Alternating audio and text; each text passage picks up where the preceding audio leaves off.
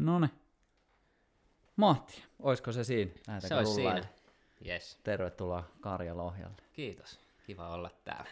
Noni, podcast-hommat jatkuu ja nyt meikäläisellä on sellainen fiilis, että nyt tulee TSPn historian parhaan äänenlaadun omaava jakso. Katsotaan miten käy.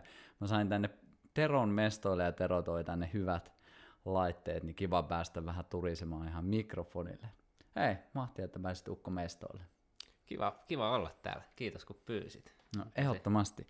Ehdottomasti. Me ei olla tavattu juurikaan. Natussa nähtiin ihan nopsaa kasvotusten, mutta jonkin verran teikäläistä seurannut tuolla sosiaalisen median maailmassa. Ja hyvä meininki, niin ajattelen, että olisi kiva, kiva jutskailla vähän tämän hetken menoista ja sun näkemyksistä. Ja, mutta ihan aluksi olisi kiva vähän kuulla se, että mä huomasin, että sä käytit tämmöistä kansalaisaktivismi termiä, niin avaa vähän sitä, mitä se tarkoittaa, ja olisi kiva kuulla vähän myös sun polkua, että miten sä oot päätynyt siihen, mitä sä teet tällä hetkellä. Joo.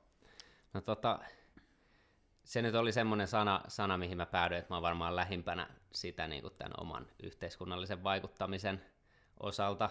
Ja tota, että se, mitä se käytännössä tarkoittaa tai mitä mä sillä tarkoitan omalla kohdallani, niin on se, että mä teen niitä videoita ja sitten tuolla somessa, Instagramissa ja Facebookissa jaan tämmöisiä ajankohtaisia asioita tähän maailmantilanteeseen liittyen. Ja sitten toki käyn myös noissa miakkareissa ja, ja tota, sillä tavalla omalta osaltani pyrin harjoittamaan tätä aktivismia ja vaikuttaa tähän maailman menoon. Mikä sä oot saanut kiinnostua? Onko se ollut aina sulle semmoinen polku, että heti kun äidin maidot on doubattu, niin sieltä lähtien on kiinnostanut yhteiskunnalliset asiat No, vai? no joo, mulla mul oli siinä semmoinen niin pidempi tauko välissä, että siinä niin 18 parinkympin kieppeillä, niin silloin kiinnostui aika paljon niin yhteiskunnallisista asioista ja tuli lueskeltua muun muassa kaiken näköisiä salaliittoteorioita. Ja olin kiinnostunut politiikastakin. Siihen aikoihin ja kävin er- erilaisissa miakkareissa jo silloin, mutta sitten pikkuhiljaa ne asiat vähän jäi ja siinä tuli niinku vajaa kymmenkunta vuotta sillä niinku eleltyä vaan niinku aika normaalisti. Mutta sitten nyt vuosi sitten keväällä, kun meni maailma aika kummalliseksi, niin, niin sitten alkoi taas, taas kiinnostaa. Et en ollut politiikkaa esimerkiksi seurannut vuosiin, enkä ollut niinku käynyt edes äänestämässä vuosiin, koska tota, tuli vaan siihen tulokseen, että, niinku, että mitä enemmän mä sitä seuraan, niin sitä, sitä kiukkusemmaksi tulee. Ja, ja et, et oli semmoinen ajattelu lähinnä, että antaa niiden kikkailla siellä keskenään, että toivottavasti se ei vaikuta hirveästi mun elämään, mutta nyt se rupesi vaikuttaa aika, aika paljon omaa elämään, niin sitten se, sit se alkoi kiinnostamaan.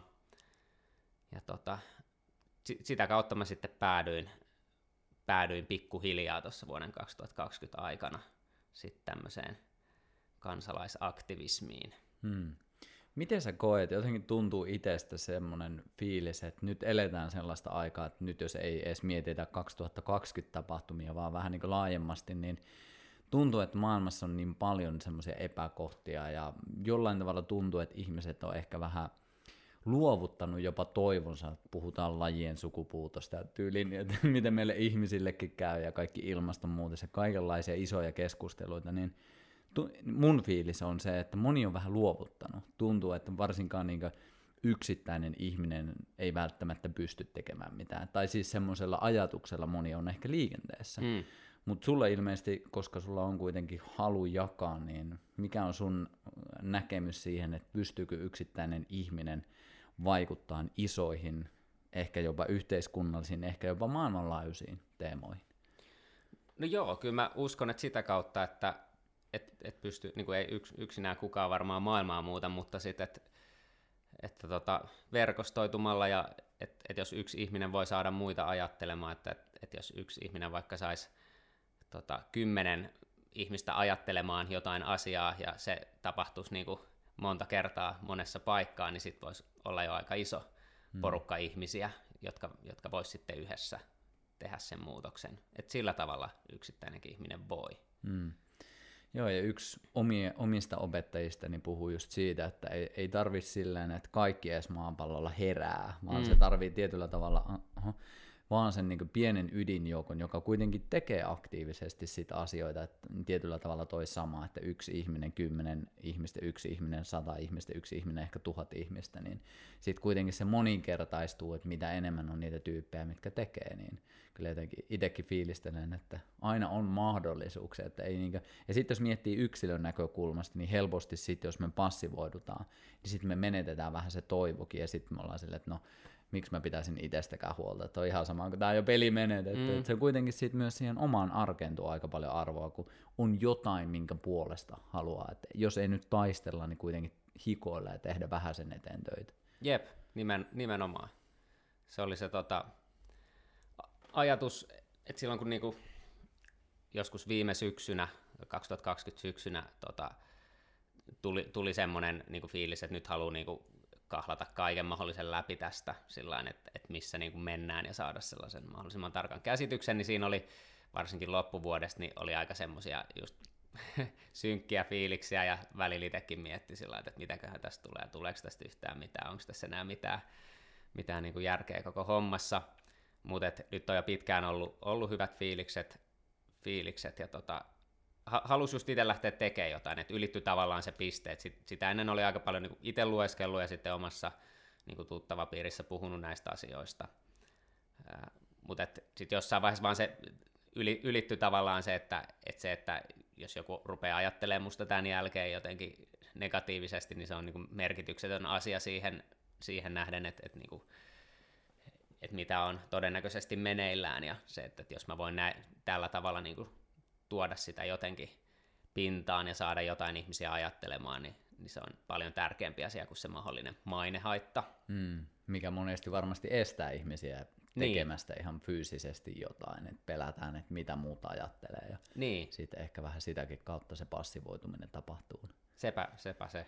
Mikä sulla oli sitten, sanoit, että alkoi jollain tavalla riittää, niin Oliko jotain semmoisia näkemyksiä, mistä sitten itse koit, että tässä on jotain muutakin kuin ehkä mitä meille annetaan ymmärtää, vai mikä siellä oli taustalla sitten?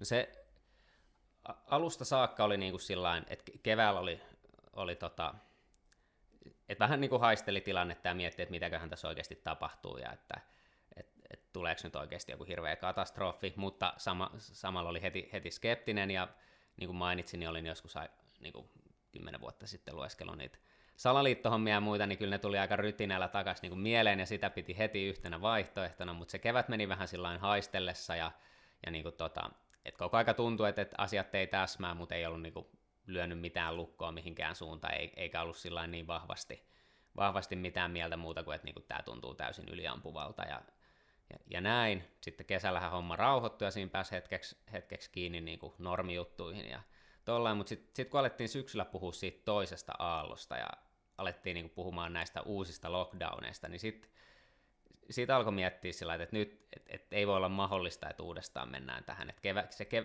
kevät olisi voinut selittyä vielä semmoisella, että niinku, et joku vaan päätti tehdä näin ja sitten kaikki seurasi mukana ja että ylireagoitiin, koska ei oikein tiedetty, mistä on kyse. Ja, ja oli helpompi mennä sen massan mukana, niin kuin vaikka täällä Suomessakin. Että, mutta et sitten se, että nyt syksy, syksyllä rupesi tuntua siltä, että, että ei voi olla mahdollista nyt, että niin kuin toisen kerran mennään. Että nyt siltä keväältä on jo paljon niin kaiken näköistä tietoa ja on, oli, syksyllä oli jo moni tämmöinen asiantuntija äänessä näistä lockdowneistakin tuli tämä Great Barrington Declaration ja, ja mu, muuta vastaavaa, niin se tuntui vaan ihan absurdilta ja sitten tuli semmoinen, että nyt pitää niin kuin, kaivaa kaikki mahdollinen tästä, mitä, mitä löytää ja sitä rupesi sitten löytymään paljonkin, mitä mitä ei ollut tullut vastaan ja ja tota, mulla ei ollut alun perin tarkoitus alkaa tekemään mitään videoita tai mitään muutakaan, että alkuun mä vaan itse niin luin ja ö, seurailin tyyppejä ja kat- kattelin jotain videoita.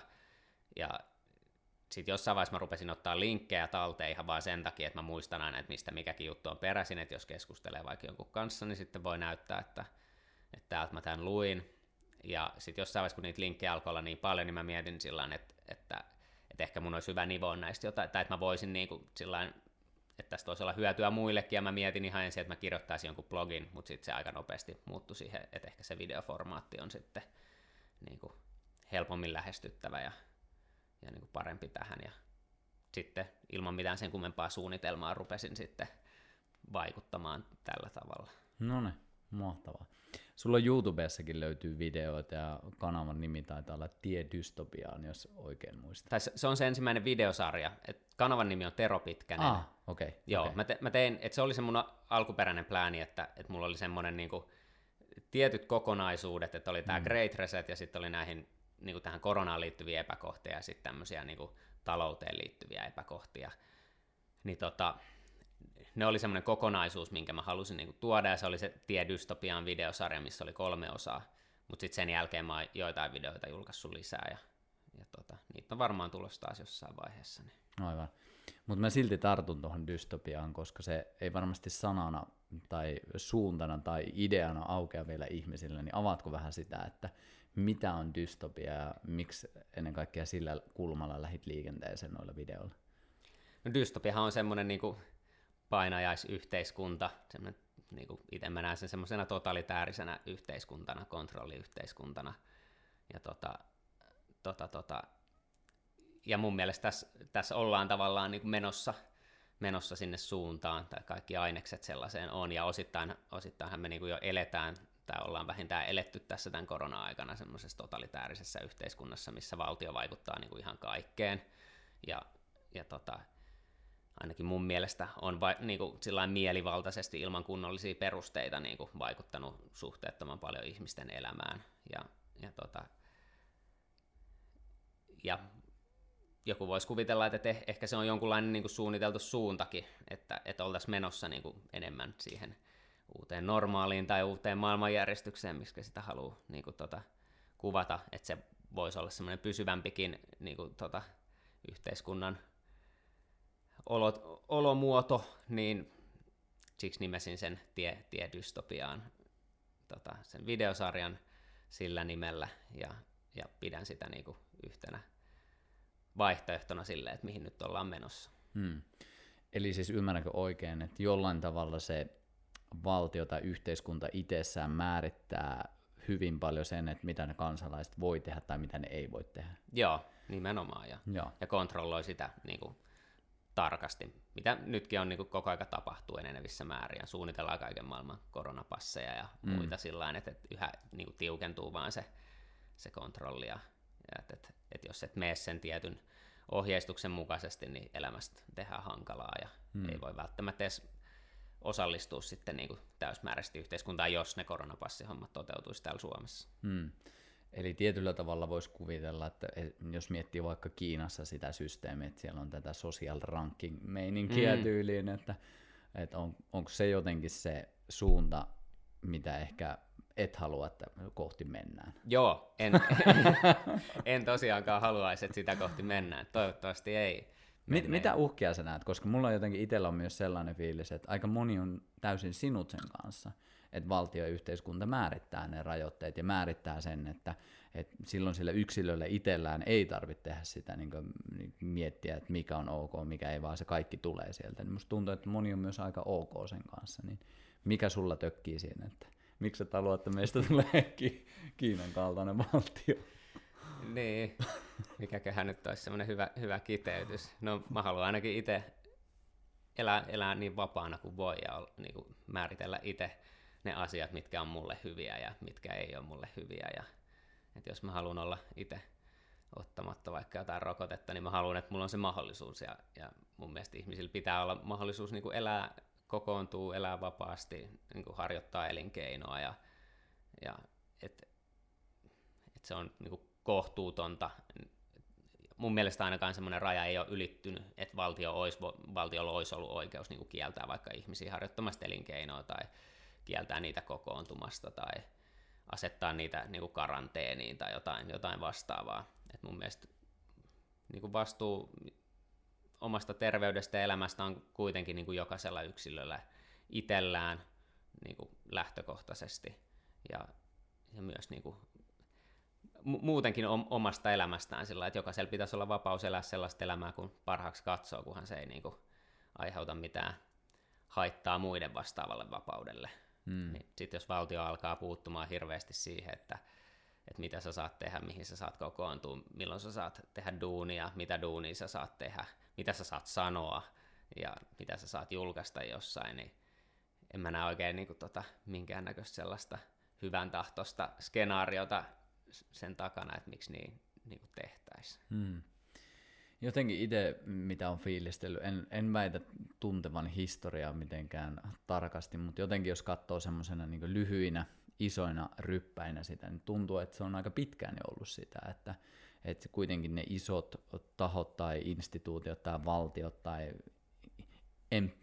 imperiumit siellä niin määrittää hyvin pitkälle sitä, että minkä sääntöjen mukaan mennään. Sitten on ollut aina ne maapojat siellä, jotka tekee sitä ja maksaa just sen verran veroa, niin onko se toisaalta edes mitenkään uusi juttu? Koska no itselle tuntuu, että se on niin lähes siitä, kun maanviljelys on keksitty, niin melkein siitä lähtien on omistajuussuhteet ja sitten, että sitä on niin joku kontrolloinut ja joku vetänyt niitä rajoja, että hei, tämä on mun pläntti ja toi on sun pläntti.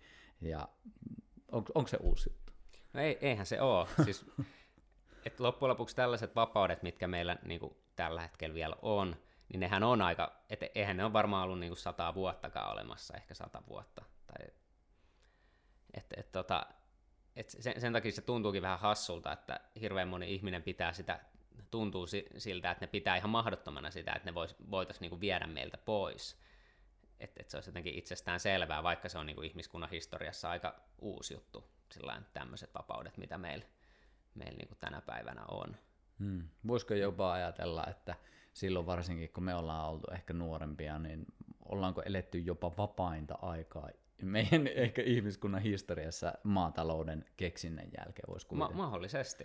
Tämä on siis vaan heitto, ei mitään niinku faktaa sisällä, mutta jotenkin tulee vaan mieleen, että kuitenkin silleen ollaan saatu matkustella periaatteessa niin vapaasti, kun ollaan saatu valita, mitä tehdään työksi, mihin mennään opiskelemaan. Että hyvin silleen, mikä voi olla, että ehkä muuttuu tässä, jos oikein ymmärrän sun, sun visioita tässä. Niin to- toivottavasti ei muutu siis, ja enhän mä, mä sillä tota, että ne on, itse uskon, että tai näyttää siltä mun mielestä, että suunta on niin kuin sitä kohti ja että se on, on suunnitelmallinen, että se ei, ei tapahdu sattumalta, vaan että on joku taho tai joitakin tahoja yhdessä, jotka haluaa viedä maailmaa semmoiseen suuntaan. Mutta niin, siltä siis joo, mun mielestä vaikuttaa ja, ja mun mielestä nämä niin kuin meidän vapaudet on uhattuna, mm.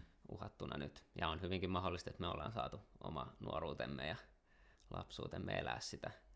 Kulta-aika. niin, Toivottavasti se on vielä edessä päin se kulta-aika ja, ja, tota, ja ei, ei viedä näitä vapauksia, mutta, mutta joo.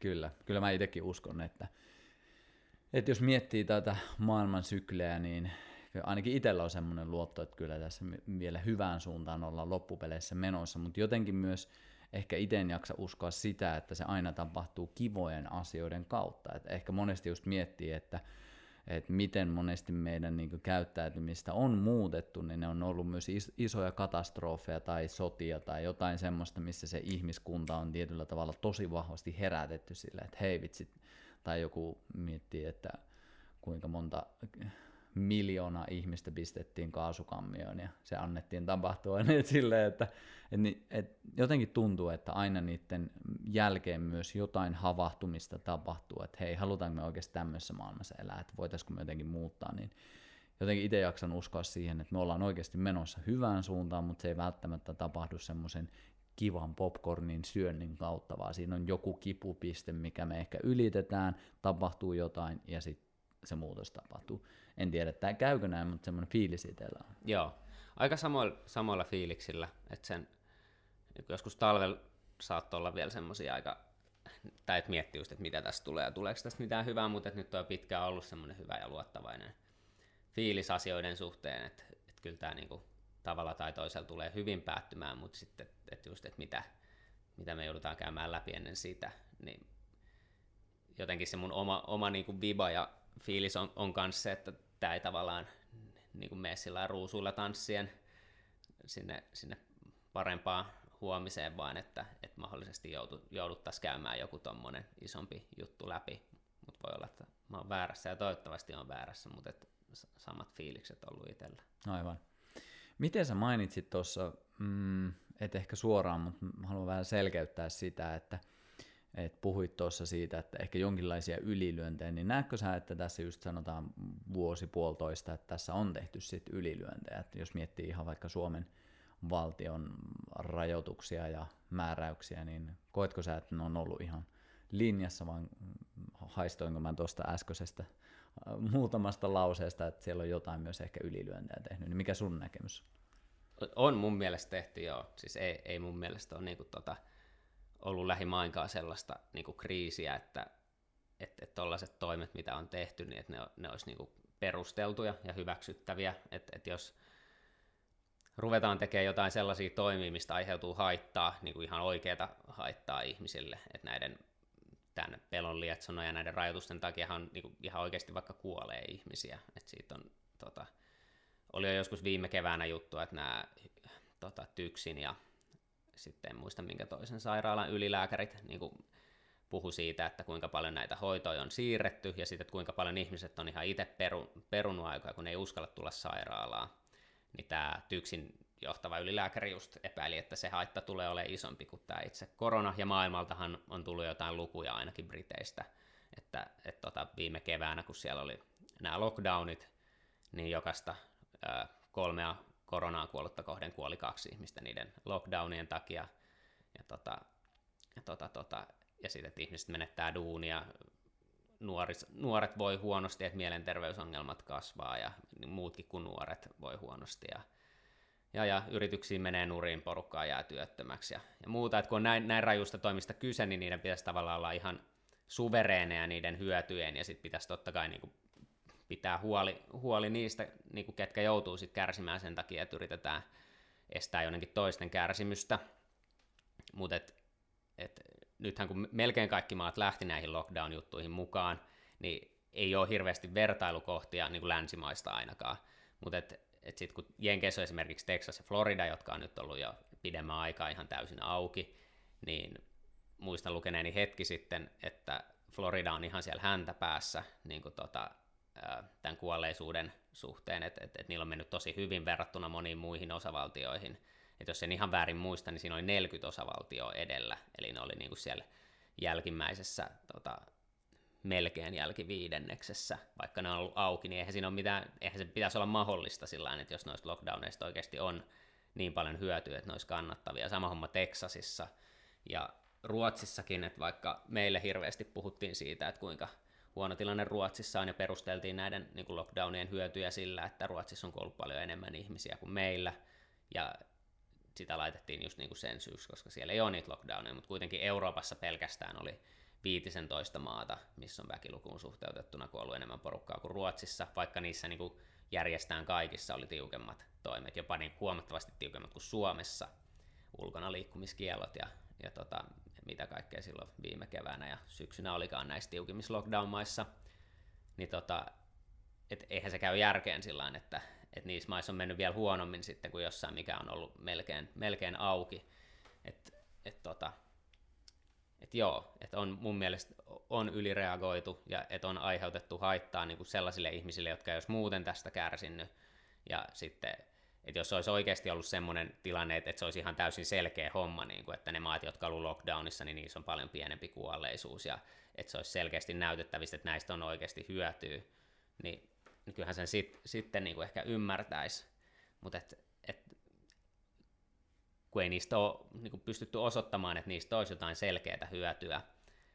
Ja tota, sitten kaiken lisäksi, kun vielä tätä toista vaihtoehtoa pyritään niin kuin mustamaalaamaan ja sitä tietoa, kaikki, ettei meille kerrota mitään näitä tutkimustuloksia, mitä maailmalla on tehty vaikka lockdowneista tai näitä, näitä tota, tämmöisiä asiantuntijoiden niin kuin porukoita, niin kuin vaikka se Great Barringtonin julkilausuma, mistä mainitsin, että se on kolme huippuyliopiston professorin niin kuin laatima, minkä, minkä on allekirjoittanut tällä hetkellä jotain 15 000 niin terveydenhuoltoalan tieteilijää ja yli 40 000 lääkäriä, ja ne on just sitä mieltä, että yhteiskunnan pitäisi olla auki, auki niille, ketkä haluaa haluu elää normaalisti, ja riskiryhmiä pitäisi sitten niin kuin, suojella erikseen. Et ei, ei tällä tavalla, että suljetaan yhteiskunnat ja, ja tota, tota, tota, estetään ihmisiä elämästä. Mutta tota, mutta joo, pitkän kaavan kautta. Eli on, on sitä mieltä, että on, on tota, ylireagoitu ja tehty kohtuuttomia toimia siihen uhkaan nähden. Hmm. Toi on jotenkin itselle kiehtovaa, jos miettii sitä, että mikä on ihan selkeä semmoinen ilmiö mun mielestä ollut.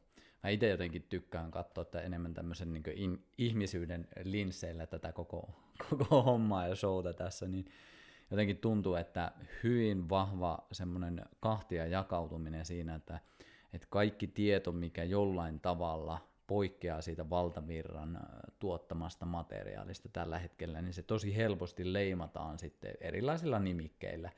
Ja jotenkin tuntuu, että semmoiselle ei anneta edes mahdollisuutta. Että tuossakin just se, että jos siellä on niin lääkäritason tyypit tekemässä sen, niin sekään ei tunnu enää hirveästi merkkaavan. Että jos, jos se sotii sitä isointa näkemystä vastaan, mitä sitten esimerkiksi media tuuttaa pääsääntöisesti koko ajan, niin, niin se on jotenkin vaan kiehtovaa, että miten voi olla mahdollista, että, että me eletään sellaisessa ajassa, jossa kuitenkin se tieto on nostettu sinne valtian paikalle, että kaikki se, mikä on niin tieteellisesti ja faktapohjasta, niin se on, ainakin näennäisesti näyttäisi, että se on ollut se niin driving force, joka vie meitä eteenpäin. Mutta sitten nyt musta tuntuu jotenkin, että tämä on enemmän tunnepohjainen. Että mm. se niin tieto, se on vähän nyt menettänyt ja nyt on tosi vahva se tunne, mikä itse asiassa määrittää sitä, että, että mitä me otetaan totuutena ja mitä me kuunnellaan, mitä me ei kuunnella. Että se ei olekaan välttämättä, vaikka me ollaan niin paljon sitä puhuttu, että me ollaan tämä tietoyhteiskunta, mutta ehkä me ollaankin tunneyhteiskunta. Mm. tässä, tässä asiassa ainakin vaikuttaa siltä, että, että vaikka ihmiset puhuu, tietyt ihmiset, että he luottaa asiantuntijoihin ja he luottaa tieteeseen, niin, niin tota, todellisuudessa tiedesana voisi korvata medialla ja sitten, että et, et ihmiset on ehkä sit niin peloissaan tai muuta, että ne haluaa tyrmätä heti nämä kaikki, kaikki muut, muut niinku, tota, tämän virallisen narratiivin vastaiset väittämät ja tutkimukset ja, ja tiedot, että et onko se sitten sitä, että ne et vedetään tunteella vai onko se vaan niin, että me, mediaan valitaan sitten se tietty tieto ja, ja sitten sillä tavalla niin lietsotaan ehkä pelkoa ja sitten ihmiset, niin kun on peloissaan, niin sitten ne ottaa vastaan vaan sen, sen tietyn tiedon. Mutta toi, toi on just jännä, että se tuossa joku aika sitten kattelin semmoisen äh, terveyssummitin pätkän, missä oli tämä lääkäri Rauli Mäkelä, ja se puhuu just myös tästä Great Barrington Declarationista, ja et tota, niin hänen arvio lääkärinä oli vielä se, että et niinku sen korkeammalle tieteelliselle tasolle ei, ei niinku päästä. Et siinä on, siellä oli, tot, et ne, oli, ne kaikki kolme on epidemiologeja ja oli Harvardin yliopistosta, Stanfordista ja tuolta Oxfordin yliopistosta niin kuin professorit, jotka sen on laatinut sen julkilausuman. Niin tota, et kyllä se nyt tuntuu aika kummalta, että tuommoinen sivuutetaan käytännössä niin kuin ihan kokonaan, ja sitä ei noterata niin kuin päätöksenteossa millään tavalla, ei edes niin kuin harkita sillä, että hetkonen, voisiko tuossa olla jotain perää, vaan se vaan niin kuin lakastaa maton alle, ja silloin viime syksynä, kun tämä julkilausuma julkistettiin, niin Maikkari uutisoi siitä yhden uutisen – silloin sen oli allekirjoittanut yhteensä, olisiko ollut kuutisen tuhatta niin kuin lääketieteen ammattilaista. Mutta nyt tosiaan, kun joskus ehkä kuukausi takaperin tota, viimeksi sitä kattelin, niin niitä tota, lääketieteen tieteilijöitä oli yli 15 000 ja yli 40 000 lääkäriä siihen päälle, niin et ei varmaan ole niin kuin tämän aiheen tiimoilta mitään noin isoa joukkoa, jotka olisi, niin kuin, haluaisi tuoda mielipiteensä esiin, oltiin sitten niin kuin kummalla puolella tahansa niin kyllähän se nyt tuntuu ihan käsittämättömältä, että tommonen vaan ignorataan ihan täysin ja et sitä ei nosteta julkiseen keskusteluun mitenkään ei, eikä huomioida niin kuin päätöksenteossa. Niin sa- sama pätee moneen, moneen muuhun asiaan, että, sillä, että viime keväänä tavallaan lyötiin näitä asioita lukkoon sillä että vaikka tota, vaikka ei periaatteessa niin voitu, voitu edes tietää, että eihän mitään niin kuin, tieteellisiä asioita on voinut jossain kahdessa kuukaudessa mm. ennenkään niin kuin, selvittää, että tämä on nyt niin sataprosenttisen varmasti just näin. Ja ainahan niin kuin, sillain tiede uudistaa itse itteensä, että joku asia on totta, kunnes joku osoittaa, mm. että ei ollutkaan totta. Niin sit nyt, nyt ollaan vaan niin kuin jossain parissa kuukaudessa lyöty asiat lukkoon, että tämä on näin, että nämä lockdownit on hyvä juttu ja tämä on näin ja näin vaarallinen ja tämä on tullut tota, lepakosta sieltä kiinalaiselta ruokatorilta ja monta muutakin asiaa. Nämä PCR-testit on hyvä juttu ja ne toimii ja, ja niin päin pois. Ja sitten sitä, niin sitä mielipidettä ei ole vaan saanut kyseenalaistaa. Et eh, ehkä surkuhupaisin esimerkki on just tästä labrateoriasta, että, että Facebookhan oli ruvennut sensuroimaan näitä väittämiä, jotka väittää, että, että se koronavirus olisi peräisin labrasta, mutta sitten nyt kun se peli tänä keväänä avautuikin uudelleen, niin nyt ne niin poisti sit sen, sen säännön, että nyt sit saa ainakin jossain määrin taas esittää niitä, niitä teorioita, mutta kuinka hullua se on sillä että on lähetty tuommoiselle sensuurin tielle, että sä et vaan saa niin kyseenalaistaa jotain asiaa, ja nyt, nyt se pystyttiin vielä osoittaa sillä että, että se vaikuttaakin nyt ihan niin kuin realistiselta vaihtoehdolta, että se ehkä onkin oikeasti sieltä labrasta peräisin. Niin on toi ihan järjetöntä just sillä että se totuus on luotu, lyöty lukkoon silloin ekoina kuukausina joskus 2020, silloin maalis-huhtikuun kieppeillä, ja siinä ollaan vaan pysytty, ja muuta mieltä ei saa olla. Se on jotenkin myös kiehtovaa, miten niin jos miettii ihan yksilötasollakin, että miten paljon me halutaan olla oikeassa. Että se niin aika usein määrittää just myös sitä, että mille asioille me ollaan vastaanottavaisia. Että jos me jotenkin lyödään lukkoon se, että, että minä olen tämmöinen, sinä olet tollainen, maailma on tämmöinen, niin sitten jos joku tulee siitä ulkoa päin sanomaan, että hei, sä oot muutakin, hei, säkin oot muutakin. Itse asiassa maailma on paljon paljon laajempi ja isompi ja mystisempi kuin me ollaan ikinä tiedettykään. Niin siinä tulee kuitenkin semmoisten teemojen äärelle, että joutuu myöntämään sen, että mä en ole tiennytkään kaikkea. Ja musta tuntuu, että mitä enemmän me esimerkiksi samaistutaan meidän identiteettiin, siihen persoonan rakenteeseen, joka me ollaan, niin sitten voi olla niin helpompaa lukita just se, että näin se maailma on, koska sitten siinä on myös tietyllä tavalla turva, koska mä tiedän, että mm. minkälainen maailma on. Mutta mitä sitten, jos mä en tiedäkään? Mistä mä löydän sen perusturvan siihen, jos tämä niinku maailma tai vaikka tämäkin teema, että entä jos se onkin isompi, entä jos siellä onkin paljon kysymyksiä, mihin kukaan ei tiedä vastausta, niin se jotenkin, ainakin mulle se värittyy sitä kautta, että se on myös hyvin paljon liitoksissa siihen, että me ihmiset samaistutaan tosi paljon siihen meidän persoonan rakenteeseen, siihen persoonaan, joka meissä on. Joku käyttäisi ehkä ekosanaa, joku jotain toista, mutta mä tykkään käyttää siihen sitä persoonaa, koska mä saan siitä enemmän koppia, niin jotenkin tuntuu, että jos me pystyttäisiin havaitsemaan myös sitä, että meissä on muutakin kuin meidän ajatukset. Meissä on muutakin kuin se uskomusjärjestelmä, johon on tullut se tietty myös maailman kuva. Niin sitten tuntuu, että me voitaisiin olla myös avoimempia. Ja just se, että en mä, niin mun näkemys on se, vaikka tähän niin näihin moniin teemoihin, että en mä tiedä. ja sen takia mä haluan olla niin avoin moneen suuntaan. Ja kyllä mä haluan käydä keskusteluja ihmisten kanssa, koska se on ainoa tapa hahmottaa sitä kokonaisuutta. Ei se, että mä nyt mielelläni lyön lukkoon, että niin vaikka 2020 maaliskuussa tyyli, että näin se on. Koska sittenhän mä niin menen sen mun vanhan uskomusmaailman mukaisesti siihen maailmaan, mikä vasta on avautumassa. En tiedä, saitko yhtään kiinni Sa- Sain kiinni ja tosi hyvä, tai niin hienosti selitetty ja hyvä, hyvä ajatus ja on kyllä niin samaa mieltä. Et, et varmaan niin just tuosta syystä moni on niin järkkymättömästi niin jotain mieltä. Itsekin on koittanut pitää sillä että tavallaan sellaisista, että mitä tässä nyt tarkalleen ottaen tapahtuu ja ja muuta, niin en, en sillä mielelläni lähde spekuloimaan just, koska eihän mä voi sitä oikeasti tietää, että mitä tässä tarkalleen ottaen tapahtuu.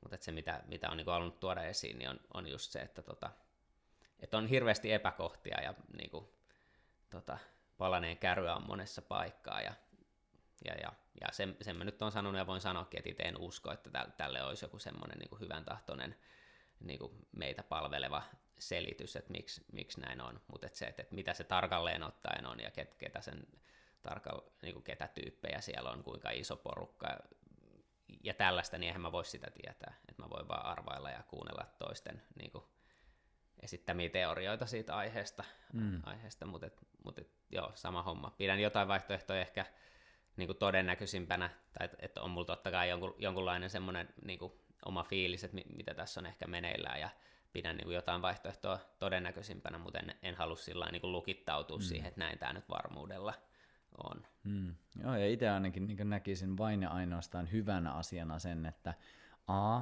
saa kyseenalaistaa, koska just se, että niinku, se on jo aika ylivaltiaan roolin ottamista, jos niinku määrittää, että minun totuus on oikea ja se on täydellinen ja teidän totuus on väärä. Sitten jos kannataan niinku vähän uskontohistoriaakin, mm. niin se on niinku, se, sitä on testattu jo ja sen tiedetään suurin piirtein, että miten siinä käy. Se ei ole nyt aina välttämättä se paras mahdollinen. Niin jotenkin että se, että mitä itse ehkä toivoisin, olisi ihan vaan keskustelua avointa keskustelua, jossa saa tuoda erilaisia näkemyksiä. Mä en tiedä, onko sellaista. Sä ehkä tiedät paremmin, että onko sellaista ollut. No aika, aika vähän sitä on ollut. Ja tota, mä oon itsekin just miettinyt, tota, että, että jos kaikki olisi, niin kuin, että, että ei olisi mitään salattavaa ja tässä ei olisi, olisi mitään hämärää, niin minkä takia niin kuin on vaikka lähdetty tuolle sensuurilinjalle, että niin kuin tietyistä asioista vaan nämä meidän isot mediat, että ne ei, ne ei vaan niin kuin nosta niitä esille. Joku ehkä tekee jonkun pikkuutisen, mutta sitten on jotain asioita, mistä niin kuin, että kukaan ei vaan mainitse sanallakaan, ja sitten kun jengi ei saa niitä mediaan esille, niin niitä tulee YouTubeen ja Facebookiin lähtee leviämään, sitten niitä ruvetaan sensuroimaan siellä. Niin se tuntuu just älyttömältä, että ei käydä sellaista vuoropuhelua, että jos vaikka, vaikka tota, no yksi esimerkki, mikä silloin kun mä joskus viime vuoden lopulla tota, törmäsin tähän Luc Montagnieriin, sen ranskalaiseen tämmöiseen eläköityneeseen virologiin, joka on, tota, että hänen johtama tiimi löysi sen HIV-viruksen joskus, en nyt uskalla veikata mitään vuosilukuun, mitä se oli, mutta se sai kuitenkin Nobel-palkinnon siitä, että ihan niin kuin arvostettu tämmöinen tieteilijä, niin kuin hän oli sitä mieltä, että se on niin kuin ihan selkeä homma, että se on labrasta, että se oli, oli tutkinut sitä asiaa jotenkin ja niin kuin perusteli sen, että, että minkä takia näin. Niin sitten ei, ollut, siitä ei mainittu sanallakaan niin kuin missään suomenkielisessä mediassa, vaikka joka päivä kaikki, kaikki lehdet tuuttaa pelkkää koronaa, mutta sitten on tommo, tommonen asia, niin kukaan ei mainitse siitä sanallakaan. Ja sitten sit niitä ruvetaan sensuroimaan niin kuin Facebookin ja vastaavien toimesta, ää, kun niitä sitten alkaa sie- siellä pyörimään, niin et mi, et jos ei ole mitään salattavaa, niin miksei sitä voitaisiin ottaa mukaan niin kuin keskusteluun. Et jos on kerta poissuljettu vaihtoehto, nyt on käynyt ilmi, että ei se olekaan, mutta et, et kyllähän sit, niin jos tuommoinen tapahtuisi vaikka Suomessa, niin miksei ne Mika Salmiset ja Nohynekit ja Asko Järviset ja muut sitten vaikka niin kuin perustelee, että hei, tämän ja tämän takia toi asia ei ole näin. Et me voidaan näyttää, niin kuin, että tästä on tällaista ja tällaista näyttöä ja to, to, niin ei ole mitään näyttöä. Niin tota, älytöntähän se on, että niistä ei käydä tällaista julk- niin avointa keskustelua. Et jos joku on jotain eri mieltä, niin se pää, pääsääntöisesti, jos, jos siitä niin kuin, tota, uutisoidaan mitenkään, niin se esitetään jotenkin vähän kyseenalaisessa valossa tai huonossa valossa, e, eikä siitä niin kuin, jutella avoimesti ja niin kuin, tieteellisten argumenttien kautta osoiteta, että et, et nämä väittämät ei, ei pidä paikkaansa. Nythän tuntuu vähän siltä, että tota, sieltä THLn suunnaltakin varsinkin toi Hanna Nohynek on esittänyt niin kuin, tota, sillain kummallisia näkemyksiä, että tässä on puolitoista vuotta kohta menty, ja että, että, että se olisi voinut toki puhua aikaisemminkin tuolla tavalla, että, että, niin kuin, että meidän pitää vaan nyt oppia elämään tämän kanssa, ja että mä muistan, kun mä linkkailin jotain juttua varmaan kuukausi pari sitten, missä Nohynek sanoi, että että tämä koronavirus on jotenkin demonisoitu ja että, että tästä on nyt tehty niin kuin tämmöinen hirveä numero. Niin tota, että nyt sieltäkin suunnalta on alkanut tulee tämän tyyppistä juttua, mikä on ollut vähän kummallista sillä, että kun Nohynekkikin on ollut tässä joku sen kerran tota, mediassa, mediassa, että jos se on koko ajan ollut tuota mieltä, niin miksei se ole aikaisemmin, aikaisemmin sit sitä, sitä sanonut. Mutta tota, et nyt tuntuu, että, että olisikohan ehkä pikkasen avautumassa semmoinen, semmoinen väylä, niin kuin, että, että, että tämmöiset toisenlaisetkin näkemykset niin kuin sallittaisi, että, että alettaisiko nyt pikkasen niin kuin puimaan tätä asiaa sillä avoimemmin. En tiedä, toivottavasti aletaan, mutta, tota, mutta, mutta ainakin huomaa, että, että, että, että se Nohynekki on ruvennut puhumaan, puhumaan niin kuin sen suuntaisia asioita, että ei tämä välttämättä niin kuin olekaan just prikulleen niin kuin meille on nyt tässä puolitoista vuotta toitotettu. Hmm. Mitä sä oot, jos mä oon oikein ymmärtänyt sun meiningistä, niin sä paljon seuraat myös ulkomaalaisia medioita ja sieltä tulevia artikkeleita ja uutisia, niin näetkö sä jotain sieltä sellaista, mitä siellä esimerkiksi puhutaan, mitä Suomessa ei välttämättä nosteta siitä esille, vai onko se pääasiassa samaa, samaa kamaa, mitä sieltä tulee? On, on paljonkin sellaista, mitä, mitä niin kuin ei, ei, mistä ei Suomessa puhuta. No vaikka se Montagnierin juttu nyt oli yksi, yksi esimerkki, että tota, että kun mä koitin, koitin niin kuin ihan kaivaa, niin en löytänyt yhtäkään suomenkielistä uutista siitä aiheesta. Tosi vähän oli siitä niin kuin mitään eh, ulkomaisessakaan mediassa, että et, et, tota, se mistä mä itse sitten niin kuin luin siitä, niin oli joku, muistaakseni se oli niin kuin ranskalainen lehti, mutta se oli englanninkielinen se uutinen kuitenkin. Tota. Mutta siitä, siitä oli hyvin vähän, mutta pa- paljon on, on niin kuin ulkomaisissa medioissa juttuja, mitä, mitä Suomessa ei ole. Ja mä oon itsekin miettinyt, että mistä se johtuu, mutta mä uskon, että se johtuu vaan siitä, että niitä medioita on niin paljon enemmän niin kuin ulkomailla, ja toimittajia on niin paljon enemmän, että Suomi on niin pieni maa, ja täällä on niin kuin kaikki isot lehdet suurin piirtein varmaan jonkun muutaman yhtiön omistuksessa, niin sitten niiden on paljon helpompi määrittää vaikka jonkunlainen linja, että, että me nyt, että on tämä meidän firman näkemys aiheesta ja uutisoidaan niin kuin tähän sävyyn tyyppisesti. Mutta on, on hirveästi niin kuin tota asioita, mistä ei, ei täällä lehdet uutisoi, mutta sitten ulkomailla löytyy, löytyy lehtiä. Et tota, no, no ne muuta, muutamat ti, tietyt, mitkä niin kuin enemmän ehkä e, esittää myös niin kuin vastakkaisia, vastakkaisia näkemyksiä, mutta, mutta et sit, et kyllä vaikka Briteissä niin kuin No Briteissä Daily meillä on semmoinen, missä on tosi paljon ollut niin kuin myös sellaista juttua niin kuin tavallaan tämän virallisen narratiivin vastasta, mutta sitten myös Telegraph, että siellä on ollut, ollut niin kuin juttuja. Ja, ja tota, sitten Jenkeistä ja ihan ympäri maailmaa, milloin, milloin mistäkin sattuu mm. löytämään. Mutta onhan toisaalta, että onhan Suomessakin joistain asioista uutisoitu, uutisoitu tavallaan tämän virallisen narratiivin vastaisesti, niin Suomi on pieni maa, että ehkä se on suunnilleen sama mittakaava, niin kuin mitä sitä tapahtuu hmm. muissa maissa, mutta kun siellä on vaan niin paljon enemmän, enemmän jengiä niin, sitten. niin sitten niitä juttujakin on enemmän. Aivan, aivan. Tämä on kyllä kiehtovaa aikaa ja jotenkin, mitä tuossa mainitsi ennen kuin laitettiin rekkiä päälle ja lyötiin kättä päälle, niin tyylisesti saatiin ääniraidat kohilleen, niin jotenkin oma fiilis on se, että tässä tuntuu, että on, käytän tätä samaa termiä, että on niin monta rinnakkaistodellisuutta. Että ihmiset elää hyvin erilaisessa maailmankuvassa, vaikka silti täysin samassa ajassa ja tietyllä tavalla ihan täysin samoissa ympäristöissä, mutta silti se sisäinen maailma määrittää tosi paljon sitä, että osa on ehkä saattanut olla siellä niin tosi semmoisessa niin eristäytyneessä maailmassa, osa on ehkä, ehkä sinä mukaan lukien elänyt hyvinkin normaalia elämää ja ollut sellainen. Se on jotenkin tosi kiehtovaa, että miten meissä ihmisissä on myös kyky siihen, että ulkona tapahtuu jotain, mutta sitten sisäisen tulkinnan kautta me niin luodaan hyvin erilainen kuva, että mitä vaikka nyt tässä tapahtuu.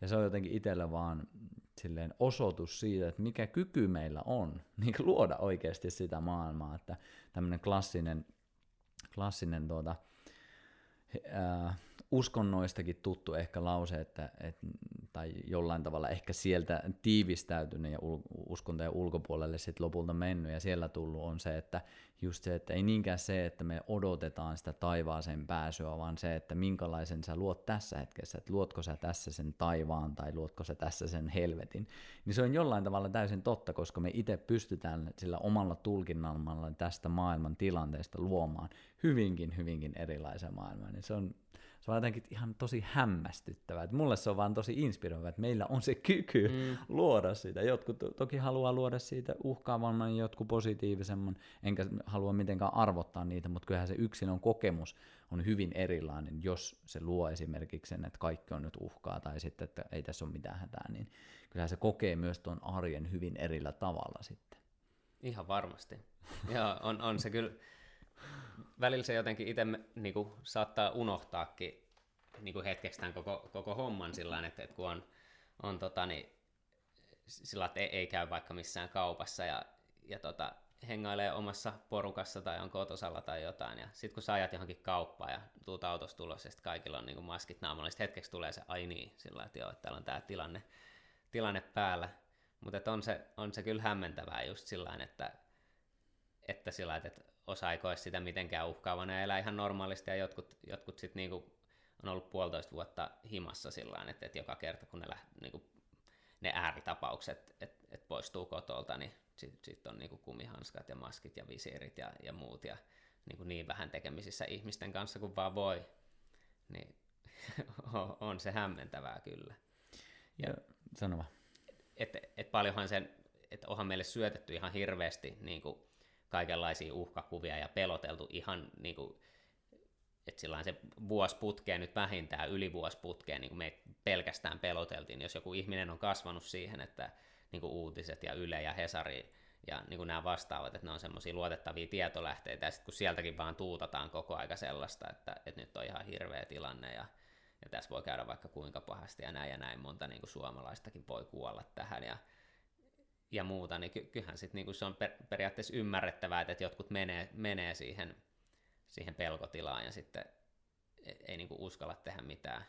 Ja se on just ihan käsittämätöntä, että, että niinku, niin, niin on, että semmoinen on sallittu sillä että, että, että siitä nyt mun mielestä ei niinku pitäisi olla kahta sanaakaan, että, etteikö tässä olisi niinku ammuttu yli esimerkiksi ton median toimesta ja muuta, että eihän nämä kaikki niinku viime keväänä pyöri se jonkun minkäli asiantuntijan arvio, että 70 000 suomalaista voi kuolla tähän, ja nyt ne viime kevään arviot niistä tota, päivittäisistä tartuntalukemista, minkä takia nämä kuntavaalitkin siirrettiin. Et ka- kaikkihan on kerta toisensa jälkeen ampunut aivan niin kuin yläkanttiin, ja sit, silti jotkut ihmiset ottaa ne edelleen niin kuin, sillä vakavissaan ja pelkää, ja niin kuin, miettii niitä kaikkia worst case skenaarioita, mitä voi käydä, ja elää sitten elämäänsä sen mukaan.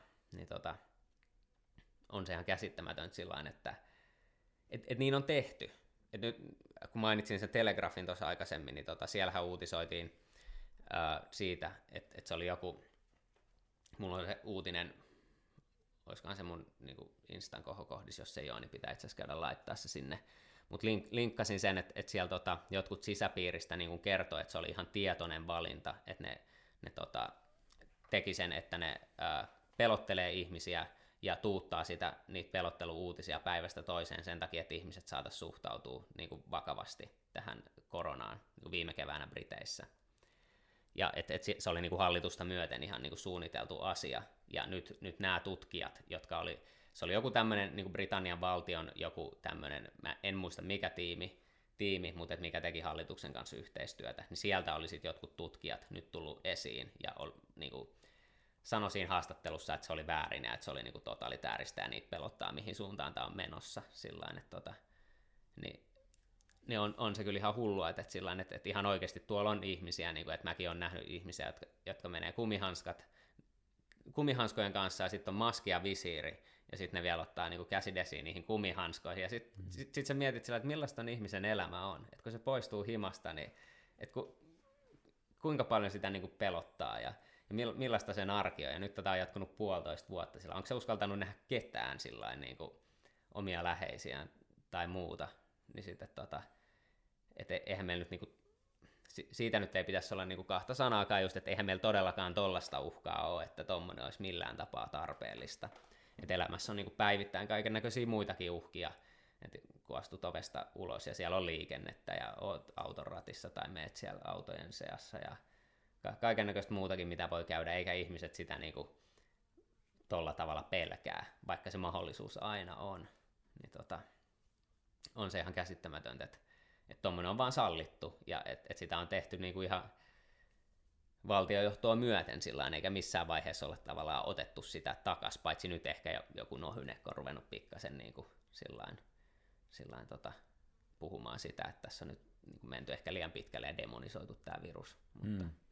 Mun mielestä tämä aikamäärite on tosi kiehtova, että nyt jos miettii sitä, että puolitoista vuotta, okei, no otetaan puolitoista vuotta meille tuohon ajaksi. Jos sä aloittaisit vaikka sanotaan niin täysin nollasta, otetaan vaikka kuntosaliin, hyvin helppo esimerkki ymmärtää, tai juoksu tai uinti tai whatever, kuntoilu ja sä aloitat nollasta ja sulla on puolitoista vuotta aikaa, niin sä joka viikko keskityt siihen jatkuvasti. Sä niin teet treenejä, teet palautumista, syöt hyvin, nukut hyvin, puolitoista vuotta. Kuinka paljon sä kehityt siinä? Se on niin ihan valtava määrä.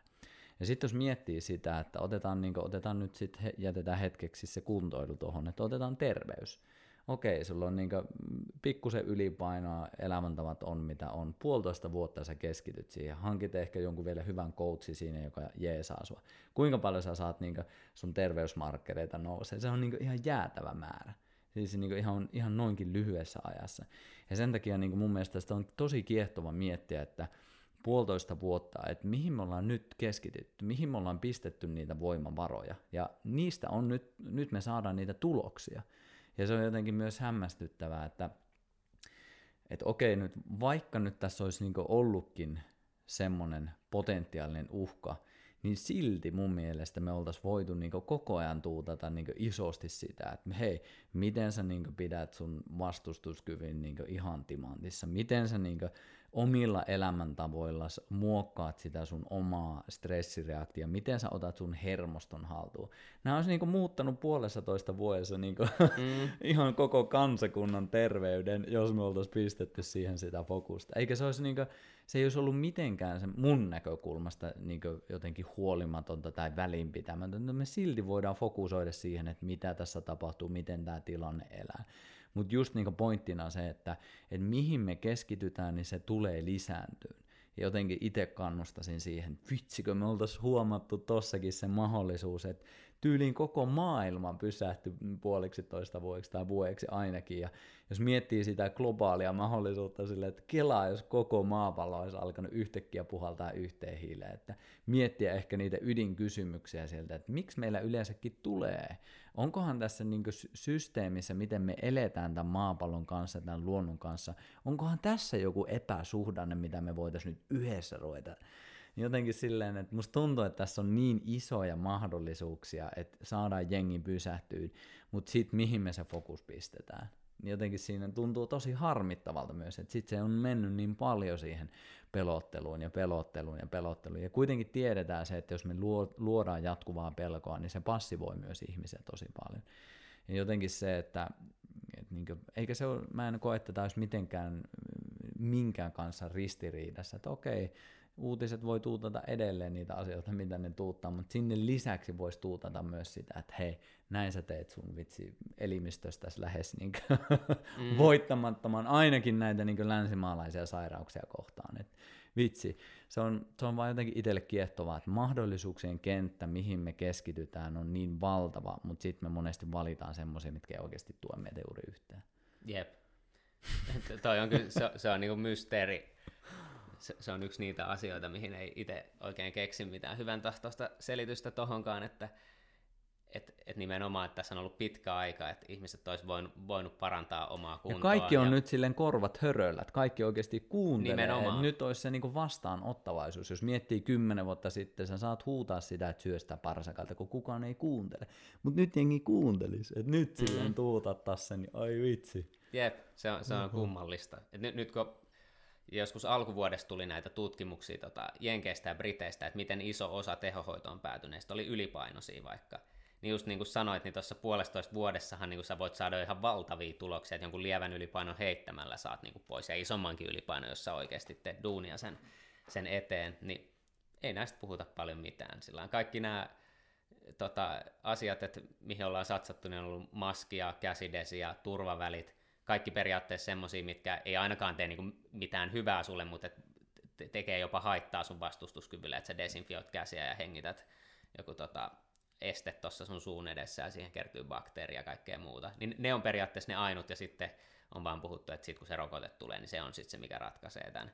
Mutta ei niinku hyvin, hyvin vähän niinku on tota, ollut mitään juttua esimerkiksi vastustuskyvystä, että et mitä, mitä sä voit itse tehdä sen eteen. Miten, miten sä, että jos sä nyt että kaikissa noissa ke, niin kuin, keinoissa on periaatteessa satsattu siihen, että sä et nyt vaan mitenkään saisi sitä virusta ja sä et tulisi kipeäksi. Mutta mitä jos sä kuitenkin tuut, niin miten sä voisit sitten niinku klaarata sen tilanteen mahdollisimman hyvin? Niinhän tosta on puhuttu just niinku mitään.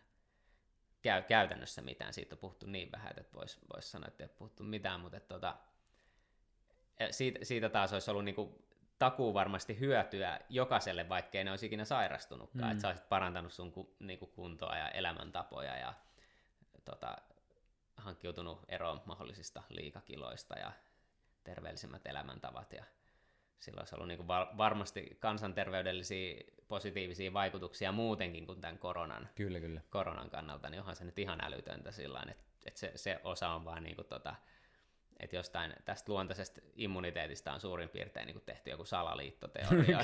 Sillä että ei, ei. Et sä voi vaikuttaa omaan immuniteettiin. Niin, rokote on se, mikä, tota, mikä ratkaisee tämän asian. Ja... Joo, jotenkin itse tuntuu tossakin se, että en voi tietää sitä, että miltä lähtökohdilta ja millä motiveilla näitä päätöksiä tehdään, mutta jotenkin tuntuu, että se linssi on hyvin pitkälle siinä, että me ollaan erillinen otus luonnosta. Että on, tässä on ihminen, tässä on luonto ja tuohon niin väliin pitää tehdä semmoinen mahdollisen tyylin Kiinan muurin kokoinen semmoinen vastine, että me pysytään elossa ja se on jotenkin, sitä voi vaan sitten niinku fiilistellä ja miettiä, että okei, että jos toi on se strategia, mitä me valitaan, niin kuinka pitkälle se kannattelee? koska mm, me asutaan edelleen tällä maapallolla, meillä on edelleen toi luonto, ja itse asiassa me ei voida elää ilman luontoa, ja luonto voi elää hyvin ilman meitä, niin se on sille mulle aika selkeä yhtälö, että niinku, että mitä enemmän me eristetään itseämme, niin sitä vaikeampia haasteita meillä on tulevaisuudessa edessä, koska jatkuvasti toi niin kuin luontokin mukautuu ja koko ajan se muodostaa erilaisia myös, ihan nyt vaikka viruksiakin, että sehän koko ajan tuottaa erilaista aina siitä ympäristöstä kumpuavaa, missä, mikä se maan tila on, minkälaisessa maanperä kuosissa on, kuinka paljon siellä on monimuotoisuutta, kuinka paljon siellä on tiettyjä elementtejä, jotka pitää tavallaan sen systeemin tasapainossa, ja sitten myös ihmisenä otetaan vaikka jotain pois, niin on ihan selkeää, että sieltä aina sitten tulee ylilyöntejä myös luonnon puolelta, koska se luonto pyrkii vaan tasapainottaa sitä systeemiä, mikä tällä hetkellä on epätasapainossa. Niin. Jep, jep. Onhan se ihan älytöntä, että me koitetaan siirtyä tavallaan koko aika poispäin siitä että ollaanko me jotenkin siirtymässä siihen, että meillä oikeasti on ne avaruuspuvut ja sillä minä olen maan asukki ja lähden ovesta ulos, niin sitten mä laitan sen niin täydellisen avaruuspuvun päälle ja olen täysin erkaantunut. Onko se ihan niin hatusta vedetty ajatus? No ei, ei, ei se mun mielestä ole hatusta vedetty ajatus, ja kyllähän jotkut tahot niin kuin ihan avoimesti, ei nyt puhu ehkä avaruuspuvuista maan päällä, mutta niin kuin tota, puhuu siitä, että elämä siirtyisi tällaisiin, just vaikka nämä maailman talousfoorumin visiot ja tota, mä katsoin niiden semmoisen jonkun esittelyvideon tästä neljännestä teollisesta vallankumouksesta, mikä on siis niin kuin teknologian vallankumous. Niin siinä niin kuin alkuspiikissä semmoinen naisääni puhuu, että se ajatus, että ihminen olisi, tota, mä en muista sanatarkasti, miten se meni, mutta se sisältö oli tämä, että se ajatus, että ihminen olisi joku niin kuin tämmöinen luonnollinen tota, asia, niin se tulee muuttumaan. Okei. Okay. Joo, joo, mielenkiintoinen näkemys. Ja sit sen, siinä Schwabin kirjassahan se, se puhuu just tästä transhumanismista ja siitä teknologiaa, että ihmistä ruvetaan parantelemaan niin kuin tota, teknologian avulla. Ja mutta eikö me olla siinäkin olla jo periaatteessa siinä, että tämä teknologia kuitenkin tuntuu, että ainakin itsellä on se fiilis, että niin jo pelkästään näissä tajuaa se, että meikä on niin muinaisjääne, kun mä en osaa edes mikrofonia hankkia, että tuntuu, että se teknologiakin on jo niin pitkällä, että ei tämmöisellä Kuusamoon asettautuneella mielellä edes näe, että kuinka pitkällä me ollaan jo siinä, että, että mitä kaikkea se teknologia on jo nyt tässä meidän kanssamme. Joo, joo, onhan se nyt jo pitkällä, että niissä sen ajatuksissa siinä transhumanismissa niin kuin sit ihan fyysinen ihminen yhdistettäisiin siihen teknologiaan. että tota, tota, tota, se sitten veisi sen vielä niin kuin nextille levelille, että nyt se teknologia on kuitenkin korkeintaan niin kuin sillain, jossain sykemittarissa mm. tai tällaisessa älykellossa kiinni, kiinni tota, iholla.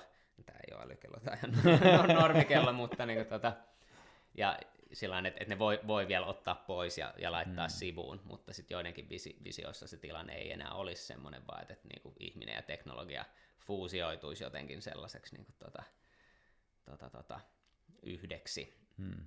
Niin tota, et, et jotkut selkeästi niin kuin ihan kaavailee sitä, että me niin kuin erkaannuttaisiin vielä, vielä niin kuin pidemmälle luonnosta. Ollaanhan me jo nyt erkaannuttu sillain just tämän teknologian ja, ja kaiken muun myötä, että, että kuinka paljon ihmiset keskimäärin sillä viettää aikaa vaikka tietokoneella ja kännykällä versus, että ne on, on vaikka luonnossa niin hyvin paljon vähemmän on paljon ihmisiä varmaan kaupungeissa, jotka ei sillä niin käy edes viikoittain missään, missään luonnossa, mutta sitten ne voi olla kahdeksan tuntia päivässä vaikka mm.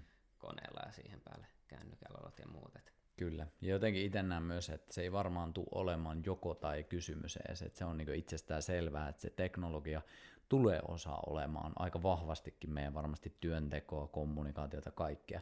Mutta just siihen, että miten me saadaan tuotua se kuitenkin se, että me ollaan edelleen homo sapiens-laji, jolla on nyt tietyt perustarpeet sen luonnon kanssa ja jotenkin siihen, että miten me integroidaan se, että ei, koska musta tuntuu, että se teknologia on niin itsestään selvä, että se tulee koko ajan kasvaa ja nousee, mutta se ei ole itsestään selvää, että me pidetään se luontoyhteys. Se ei ole itsestään selvää, että mä tuossa sohvalla, kun mulla on kaikki mahdollisuus älypuhelimen kautta niin ultimaattisiin nautintokokemuksiin niin musiikin ja television ja kaiken kautta, niin mulla pitää tehdä se effortti, että mä näen jonkun syyn lähteä noita mustikoita syömään tai lähden uimaan tai lähden kävelylle.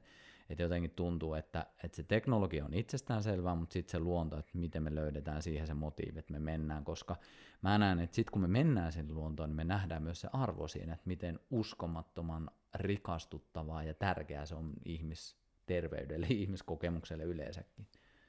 Niinpä, jep. Monestihan ne parhaat, parhaat jutut tulee, tulee, kun se joudut nähdä vähän vaivaa niiden eteen, että semmoinen tota, välitön nautinto hyvin harvoin tuottaa mitään pitkäkes, pitkäkestosta sillä tota, hyvää. Kyllä. Ja nyt kun se on kaikki tuotu meille tähän niin kuin taskuun, sillä niin, niin, tota... Ja siitä itse asiassa tuleekin ajatus, että nyt jos se menee siihen, että meille tosiaan laitetaan sinne sisälle ne kaikki teknologiset vempaimet, niin kuin todennäköistä on, että siihen ei tule kaupallisuutta? Niin, hyvin epätodennäköistä varmasti. Katoppa nyt vaikka just niin sosiaalista mediaa sun muuta, niin sehän on niin täysin algoritmisoitu siihen, että se niin tietää täysin, että mitä se ehdottaa sulle. Mulle jotenkin tulee niin väistämättä mieleen, että kyllä kai se sinnekin tuoda. Ei kai sitä tehdä nyt vaan niin hyvästä halusta silleen, että meillä on niin ultimaattinen elämä, vaan niin jotenkin tuntuu, että sinnehän myös se kaupallisuus ja kaikki se tulee mukaan. Ihan varmasti. Jossain, mä silloin, tota, kun mä tein sitä Great Reset-video, niin tuli kolattua todella paljon niitä maailmantalousfoorumin sivuja läpi, ja aika ajoin tulee lueskeltua niitä, niitä edelleen, niin tota, siellä oli ihan siis suoraan semmoinen kirjoitus, missä visioitiin just siitä, että, tota, että, että niin jo, jonkun pitää tämä lysti kustantaa, niin nämä kaikki, että siinä puhuttiin, että, että meissä on jotain niin kuin, tyyppisesti sirua tai jotain, mikä lähettää koko aika kaikki sun terveystietoja terveysviranomaisille, ja, ja ne on koko aika kartalla niin kuin mm. sillä että, että mitä sun kehossa tapahtuu, ja sitten oli, että joo, että nämä samat tiedot ja jotkut sun liikkumistiedot ja muut, ja mitä tietoa se nyt lähettääkään, niin menee myös kaupallisille tahoille, koska jonkun pitää niin tämä lysti kustantaa. Mä en muista, kuka se, että siellä äh, maailman talousfoorumin on paljon tämmöisiä eri kirjoittajia, että kaikki ei varsinaisesti, niin kuin, että siellä on tämmöisiä ns. vieraskyniä, niin nyt, nyt en, en, muista, kuka sen kirjoitti ja kenen visio se oli, oli sillä mutta että siellä on jo niin kuin joku kuitenkin visioinut tästä ja niin kuin sanonut sen ajatuksen ääneen, että joo, että varmaan sitten niin kuin myös kaupalliset tahot voisi hyödyntää näitä. Niin mä, mä en itse ainakaan niin kuin voi käsittää, että miten se voisi jonkun mielestä olla semmoinen kiehtova ja hyvä, hyvä ajatus, että susta koko aika lä- lähetetään, niin kuin, että sulle ei ole yksityisyyttä ja sillä että, että, että hirveästi eri tahot saa susta koko ajan jotain dataa ja voi vaikuttaa sitä kautta suhun ja niin kuin, tota, ei kuulosta kovin, kovin niin kuin houkuttelevalta tulevaisuudelta mun, mun mielestä. Mm. Joo, kyllä se vähän niin skeptiseksi vetää mielessä, mutta sitten samaan hengenvetoon niin jotenkin näen myös paljon ihmisiä, jotka on tosi paljon fiiliksissään siitä ja haluaa mennä siihen suuntaan tyyliin silleen niin odottaa sen, että milloin he saa sen sirun. Niin mm. Tässä taas tullaan siihen, että miten niin tässä on tämmöisiä rinnakkaistodellisuuksia. Niin, no nimenomaan. Ja mikä ainakin itselle on tosi tärkeää, mitä kuulen, että säkin ihan selkeästi alle viivaat ja allekirjoitat, että meillä pitää olla kuitenkin se vapaus valita. Että sitten jos tulee joku ylijumala, joka sanoo, että et, tiedättekö pojat, että tämä on se suunta silleen, että ei meillä kiinnosta mitä te ajattelette nyt tosta toi vaan, niin homma on sillä selvä. Niin jotenkin siinä mulla alkaa tökkiin, että kuitenkin itsekin näen sen, että ihminen on kuitenkin sen polkunsa tallannut sillä, että se on ottanut vastuun itsestään ja niistä läheisistään, sitä omasta yhteisöstään, niin jos me nyt annetaan vielä se pois, niin siinä on, siinä on jotain, mikä ei mun korvaan kuulosta ihan maailman parhaalta suunnalta. Joo, samaa mieltä ehdottomasti, että jokaisella pitäisi olla vapaus valita, että jos ihmiset haluaa niin kuin tehdä syödä lääkkeitä tai ottaa rokotteita tai linnoittautua kotiinsa, niin totta kai niillä on vapaus tehdä myös se, mutta et, et samaan aikaan, niin kuin, tota, että jos, jos sä et halua tehdä niin, niin sul, sul pitäisi olla myös vapaus, vapaus siihen. Ja et, ei, ei pitäisi olla sellaista tilannetta, että, että joku auktoriteetti vaan määrää, että, että tämä on nyt oikein, kaikki tekee näin. Se, se on tota, toivottavasti ei mennä, mennä ikinä siihen, niin kuin, että, että tulisi jotain, vaikka nyt on, on, jo, on jo tullut näitä, että, että on tota, monia ihmisiä itseni mukaan lukien, joka ei ole voinut harjoittaa tota, elinkeinoaan ja että on, on määrätty ihmisiä, niin kuin, että sä oot nyt kaksi viikkoa himassa sillä karanteenissa, että saa nähdä ketään. Ja on, on, on tehty tommosia, mutta sitten, että et tulisi mitään näitä niin vaikka rokotepasseja tai jotain, ruvettaisiin kaavailemaan mitään pakollisia vaikka rokotteita, niin toivottavasti semmoiseen ei täällä Suomessa ainakaan mentäisi. Onko missään menty vielä siihen, että, että tämä rokotepassi on vastaus kaikkeen, tai se on se avain sitten siihen yhteiskuntaan?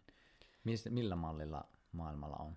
Onhan niitä, siis Israelissa se ainakin oli, mutta et se, ne tota, se oli joitakin kuukausia, sitten ne lopetti sen systeemin, että se oli joskus alkuvuodesta, muutamia kuukausia. En osaa sanoa tarkalleen. Ja nythän Ranska on menossa siihen, että tämä Macron tota, just ilmoitti ihan tässä niin kuin muutaman päivän sisään, että jos en nyt ihan väärin muista, niin olisiko se ollut elokuun alusta, että et sä tarvitset sen, joko, joko että sulla on ne tota, molemmat rokotteet otettu, tai sitten että sulla on se ää, negatiivinen tota, koronatesti, niin kuin, mikä on tuore, ja se oli niin kuin, ravintoloihin, tota, ostoskeskuksiin, paikalli, niin kuin juniin, lentokoneisiin, ihan niin kuin, siis sellainen, että elämä menee hyvin hankalaksi sitten, jos, jos ei sulla ole sitä.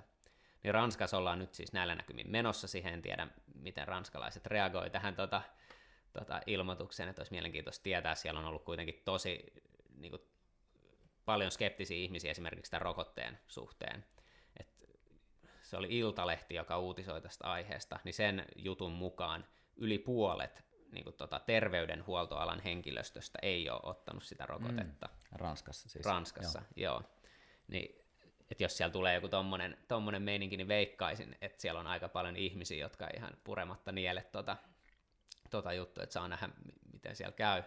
Ja sitten ihan tässä nyt, jos ei tänä aamuna, niin eilen, eilen näin tota jutun, että Briteissä sitä kaavailtaisiin en muista, että oliko se nimenomaan semmoinen, että se on nyt joku ehdotus ja nyt ne niin kuin äänestää siitä, vai oliko niin, että ne on jo äänestänyt, mutta että, että ainakin urheilutapahtumiin ja konsertteihin ja johonkin vastaaviin niin kuin tulisi toi sama homma.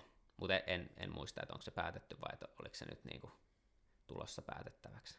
Hmm.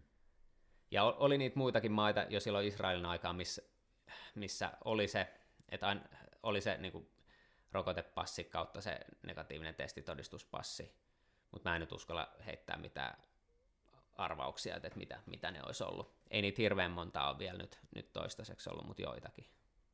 Aivan. Mutta tuo Ranska-keissi on kyllä mielenkiintoinen, että mielenkiinnolla odotan, että miten muu Eurooppa siihen reagoi ja miten ranskalaiset siihen, siihen reagoi. Siihen liittyy vielä semmoinen, että ö, mun mielestä se päivä oli pikkasen myöhempänä, että jos mä en ihan väärin muista, niin se oli syyskuussa, että siellä oli se deadline, että jos työskentelet terveydenhuoltoalalla ja sulle ei ole rokotusta, niin sä et saa enää työskennellä ja sulle ei makseta liksaa. Hmm. Niin, että jos yli puolet terveydenhuoltoalan henkilöstöstä on tällä hetkellä rokottamattomia, niin tuossa on aika mielenkiintoinen niin kuin sillain, tota, tilanne, että, että meneekö ne kaikki puolet ottamaan sen rokotteen, vai onko ne sillä että no, koittakaa pärjätä sitten. Mm-hmm. Tota, mutta joo, täytyy seurailla nyt vähän, että miten, että lähteekö siellä ihmiset kadulle osoittamaan mieltä ja näyttää, että mitä mieltä ne siitä on, että, että mene, meneekö toi läpi, koska siellä tosiaan se vastustus on ollut niin, niin suurta. Hmm. Että sen saman jutun mukaan ihan tota, koko väestöstä, niin olisiko se ollut 53 prosenttia on saanut sen yhden, yhden rokotuksen, että Suomessakin on kuitenkin jo, ollaan jo niin kuin reippaasti päälle 60. Hmm. Niin tota, saa hmm. nähdä. Saa nähdä todellakin. Se on, se on kyllä kiehtovaa myös jotenkin. Itse on käynyt jo niin pitkän aikaa sitä keskustelua itseni kanssa, että oon ihan, ihan fine sen suhteen, jos mä en pääse elokuvateattereihin mm. enää tai en pääse tiettyihin ilorientoihin, koska itse jotenkin fiilistelen, että tollaset aina luo myös vastareaktion johonkin toiseen. Ja jotenkin itse haluan myös uskoa siihen, että, että nyt mitä vahvemmin tulee jollain tavalla se niin kuin, raja niin sanotusti ihmisillä niin tiukemmaksi ja tiukemmaksi, niin se voi olla myös tosi tarvittavaa siihen, että sieltä nousee sitten jonkinlainen uudenlainen tapa elää, joka voisi olla lähempänä sit harmoniaa tämän pallon kanssa. Ei se näin välttämättä tuu käymään, mutta jotenkin ainakin itse näen, että se antaa sen mahdollisuuden siihen. Koska sitten jos miettii vaikka kaksi-kolme vuotta taaksepäin, niin tuntuu, että kaikki semmoiset teemat, mitkä sitten oli isoja semmoisia vähän ratkaisemattomia, että miten tämä pallo tulee, miten me ihmiset pärjätään täällä, niin ne vähän myös lakastiin, että no ei, ei se on nyt näkynyt tässä mun yksiössä tai kaksiossa, että mä nyt niinku noin tonne ja Netflix päälle tyylisesti, nyt ehkä tuntuu, että ei välttämättä ole enää sellaista luksusta, mikä mun mielestä on hyvä asia, koska sitten se voi tehdä just sen, että me aktivoidutaan sen oman yhteisömme eteen. Ja ei tietenkään kaikki samalla tavalla. Että meillä jokaisella on ne omat tapamme vaikuttaa ja tuoda se oman panos siihen meidän yhteisöön. Mutta kyllä mä näen, että tässä on, tässä on myös mahiksia siihen, että mä jotenkin uskon tai näen sitä kautta, että monesti se ihmisluonto on aika laiska myös näin kaikella kauneudella sanottuna, että se tarvii jonkinlaista vähän semmoista niin päähänlyöntiä sillä, että se alkaa sitten toimimaan. Ei kaikki, jotkut on niin motivoituneita, että ne tekee joka tapauksessa, mutta sitten aika moni tarvii semmoisen jonkinlaisen käännöskohdan, että lyödään vähän se pää siihen seinään ja sitten sitä muutosta alkaa tulemaan.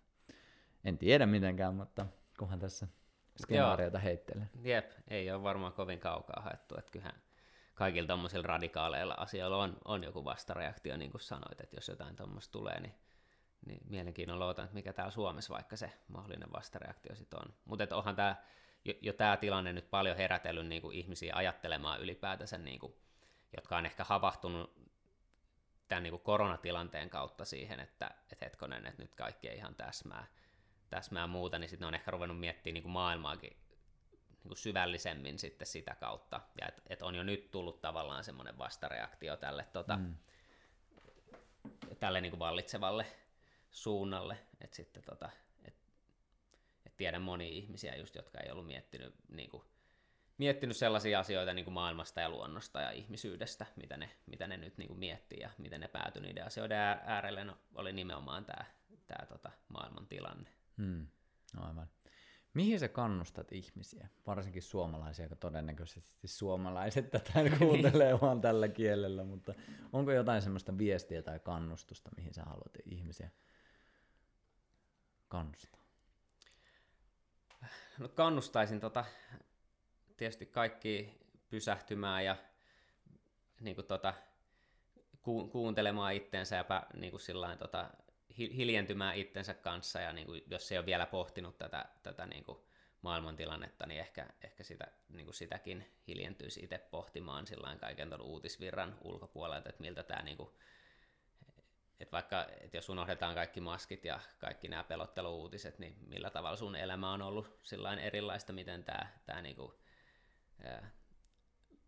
tämä tota, korona on näkynyt sun elämässä ja että, että onko tämä kaikki ihan, ihan niin kuin sillain, niin pelottavaa kuin meille väitetään. Ja, ja, tota, ja sitten kannustaisin siihen niin kuin it, itsensä tutustumiseen, hiljentymiseen, itsensä, itsensä kuuntelemiseen ja semmoisissa niin kuin mahdollisimman hyvissä viboissa pysymiseen kuitenkin sillä, ettei niin kuin tukahduta sinne sisään mitään, jos, jos, jos on, on niin kuin jotain, jotain tota, ikävää fiilistä, niin sitä ei niin kuin sillä kannata yrittää väkisin positiiviseksi muuttaa, mutta tuntee sitten sekin vaan, mutta et, et sillä pysyy mahdollisimman hyvissä fiiliksissä eikä vajota sinne synkkyyteen, että, että, tota, että mihin tämä maailma menee ja onko tässä enää mitään, mitään järkeä. Ja sitten sit, tota, kannustan myös siihen, mihin mä oon aikaisemminkin tota, ää, kannustanut, että jos, jos tuntee, on, on sitä mieltä, että nyt ei olla menossa oikeaan suuntaan ja kaikki ei ehkä ole ihan niin kuin meille sanotaan, niin niin, että jos tuntuu, että on jotain, mitä voi tehdä, niin kuin ihan mitä tahansa sillä että oli se sitten läheisten ihmisten kanssa puhumista tai, tai sitten jotain, jotain somepostailua tai ihan vain jotain niin kuin omaa sellaista sisäistä työtä, niin että et tekee sen, sen, mikä tuntuu niin kuin oikealta, että minkä voisi tehdä. Hmm. Et jos tuntuu, että tämä suunta on väärä ja olisi, olisi niin kuin parempi, että mentäisiin johonkin toisenlaiseen suuntaan mahdollisesti vaikka sinne, että elettäisiin tota, tasapainoisemmassa yhteydessä niin kuin luonnon ja itsemme ja kanssatovereidemme kanssa, niin, niin tekee sit niitä sellaisia asioita, mitkä edesauttaa sitä. Et niin kuin, silloin ei tainnut rekki vielä pyöriä, kun me puhuttiin siitä, että tai ehkä pyöri, mutta mut, mut et, et voiko yksi ihminen vaikuttaa, mm.